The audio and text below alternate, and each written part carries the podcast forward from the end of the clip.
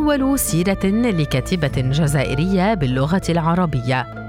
أصبحت أنت لأحلام مستغانمي غادة بوشحيط. نادرات هن الكاتبات الجزائريات اللواتي خططن سيرهن الإبداعية في حياتهن وفي الوقت الذي يمكننا أن نستدل على حياة كتاب رجال بكتابات شخصية مختصرة أو طويلة وحتى من خلال ما سيكتبه رفقائهم من الكتاب يندر أن نفعل الأمر ذاته مع الكاتبات. نحتار في سيرة كاتبة بحجم آسيا جبار التي شغل قلمها ومواقفها الأوساط الفكرية والسياسية داخل الجزائر وخارجها. هي التي عدت بعد صدور عملها الأول العطش النسخ الجزائرية من الأهالي لأنها صدرت في خمسينيات القرن العشرين. فرانسواز سوغان. تعوض الأساطير والحكايا معلومات دقيقة حول هذه الكاتبة أو تلك في غياب مصادر قاطعة ومحاولات جادة لحفظ ذاكرة هذه المبدعة أو تلك. قد يجد الأمر تفسيرا له في ندرة الكاتبات الجزائريات اللاتي تواصلن الكتابة حتى سن متقدم. الأمر الذي يطرح بدوره الكثير من الأسئلة إضافة إلى ارتباط الحميمي من سيرة هذه الكاتبة أو تلك بفضاءاتهن الخاصة التي قد يرفض المعنيون بها أن تصل الفضاء العام ولطالما عاث الخاص من حياة المبدعات الجزائريات بمسيراتهن الإبداعية كحال الفنانة التشكيلية الكبيرة بايا محي الدين التي اضطرت للتوقف عن الرسم بعد أن أجبرت على الزواج رغم تبني الشهير بيكاسو لها وتشجيعه لعملها.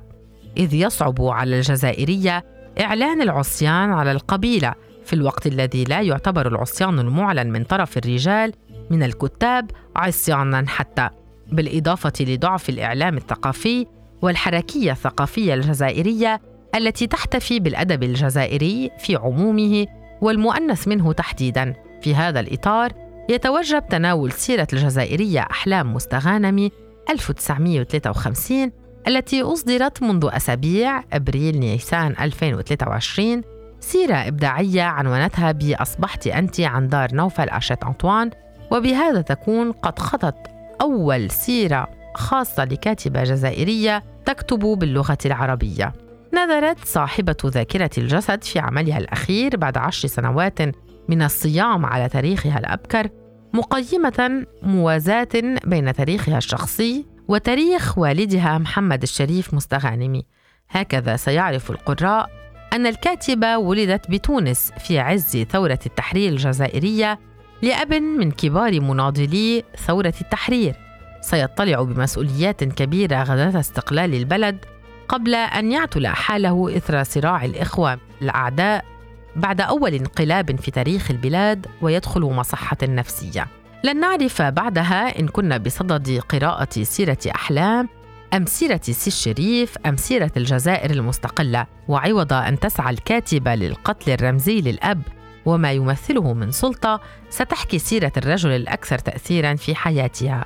وكيف أنها انتبهت بعد ثلاثين عاما من رحيله وستين سنة من استقلال البلاد أنها استحالت سي الشريف بأحلامه وأماله انهياراته وإنجازاته هي التي بدأت شاعرة مثله وانتهت بأن صارت تكتب له وعنه. لا تغالي مستغانمي في رصد محطات حياتها بل تكتفي بأن تشبع جوع القراء للتفاصيل والصدف التي خلقت هذه المحطات. وأولها دراستها باللغة العربية منذ سن مبكرة حظوه لم تنالها الكثيرات من بنات جيلها إذ حولت في مرحلة مبكرة من دراستها إلى أول مدرسة بنات بالعاصمة الجزائرية تدرس باللغة العربية. نقلها إليها والدها الذي عجز كابناء جيله عن إتقان هذه اللغة وسيبقى طوال حياته رهين منفاه اللغوي الفرنسي. ستقع مستغانمي سريعا في حب الشعر هي التي قرأت أهم شعراء فرنسا وحفظت أشعارهم لحب والدها للشعر وإتقانه كتابته بالفرنسية لكنها ستكتب قصائدها باللغة العربية. اختيار سيقودها وهي طالبة الصفوف الثانوية لتقديم برنامج إذاعي يومي على أمواج الإذاعة الجزائرية وإصدار عدة دواوين شعرية. انشغال لم يرق لوالدها الذي ستكرر كثيرا أنه كان ينزعج لانشغالها عن الدراسة بالعمل دون أن يعلم أنها تعمل لتعيل أسرتها بعد أن انقطع معاشه. هو الذي منع والدتها عن جعلها نسخة مصغرة عنها حين كانت تصر عليها في مساعدتها بالأعمال المنزلية.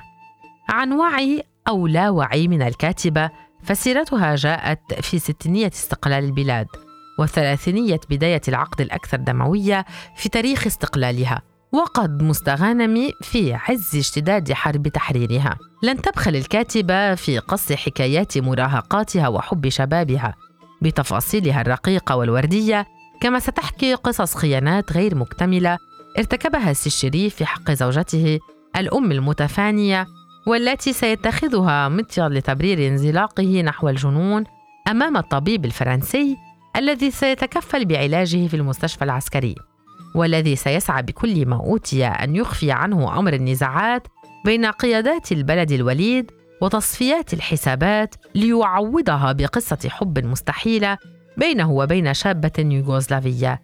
سيكتب لها الكثير من الأشعار. قصص حب إن كانت تعبيرا عند الشابة أحلام عن حالة ثورة ضد الأعراف كمراهقة سوية فهي مطية الشريف حتى يكابر أمام الضباط الفرنسي ممتنعا عن قص أسرار بلد أحلامه الأكثر سوادا. لا يعلم كثر من قراء أحلام مستغانم أنها حاصلة على دكتوراه في علم الاجتماع من جامعة السوربون بإشراف من أحد أهم المستشرقين الفرنسيين الأمر الذي تبرره بأنه لقب لا تريد أن تشيعه لما سيجعل بينها وبين قرائها من حدود لكن خلف اختيارها هجرة البلد لمتابعة تحصيل المزيد من العلوم هناك قصة أخرى. إذ تحكي لنا التضييق الذي تعرضت له من طرف أساتذتها في الجامعة من ذوي الخلفيات الأيديولوجية التي تختلف معها والذين لم يرق لهم أن تنتسب لقسمهم طالبة تسبقها شهرتها كشاعرة شعر كاد أن يتسبب لها في مأزق يوم قررت المشاركة بأمسية شعرية ليحاول مجموعة مشاغبين بث شوشرة داخل القاعة التي غصت بالحضور مطالبة إياها بالكف عن كتابة شعر حالم والكتابة للثورة وعن الثورة ليثور والدها المريض في وجههم هو الذي جاء مرفوقا بممرضين معبرا عن فخره بما تكتبه ابنته من أشعار في الحب والاستماع إليه إذا ما أرادوا قصصا عن الثورة. قلة هن النسوة الجزائريات التي حكينا قصص المضايقات التي تعرضن لها من طرف جهاز الأمن العسكري سنوات السبعينيات وهو النسخة الجزائرية الاشتراكية للبوليس السياسي الذي عرف بمضايقاته لكثير من الكتاب والصحفيين والذي سيزور بيت مستغانم فجر أحد الأيام.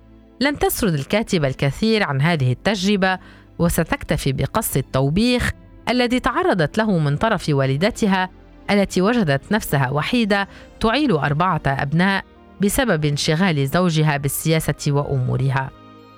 لا تحكي مستغانم الكثير عن تفاصيل أعمالها الأدبية إلا أن صدى ذاكرة الجسد سيتردد في كل أجزاء سيرتها لتفشي لنا أنها كتبته لأبيها وعن أبيها وأنه بطل الرواية الحقيقي. لكن النسخة الأدبية المؤنثة لمالك حداد 1927 1978 بانتماءاتها الجغرافية خلفياتها الثقافية وأسلوبها الشعري لن تتمكن من عرض روايتها الأهم على بطلها الذي سيغادر الدنيا قبل أن تطبع نسخ رواياتها. لا تشبع أصبحت أنت جوع القراء لسيرة الكاتبة المعرب الجزائرية الشهيرة والتي تبدو بحاجة إلى أجزاء أخرى. تعطي فيها حيزا أكبر لتاريخ أعمالها الأدبية الكثيرة وحتى يتعرف على تاريخ الروائية الأحدث. وقد نالت التجربة منها ما نالت حتى وإن لم يتأثر أسلوبها الذي لن يشقى القارئ في التعرف عليه ويشعر بنبض العنفوان الأول في الجمل القصيرة والصور البلاغية التي يتميز بها أدب مستغانمي. لكن يبدو أنها ستحدث قطيعة مع تقاليد الأدب النسائي الجزائري الذي سيعلن ربما تجاوزه لعقدة المحتال التي رسخت لها ممارسات لطالما شككت في أحقية هذه الكاتبة أو تلك في امتلاك الصفة. وقد يشجع كاتبات أخريات على ممارسة حقهن في الدفاع عن نصوصهن وتجاربهن في بلد اعتادت نسوته النزوع إلى الظل وممارسة حياتهن في الغرف الخلفية للحياة.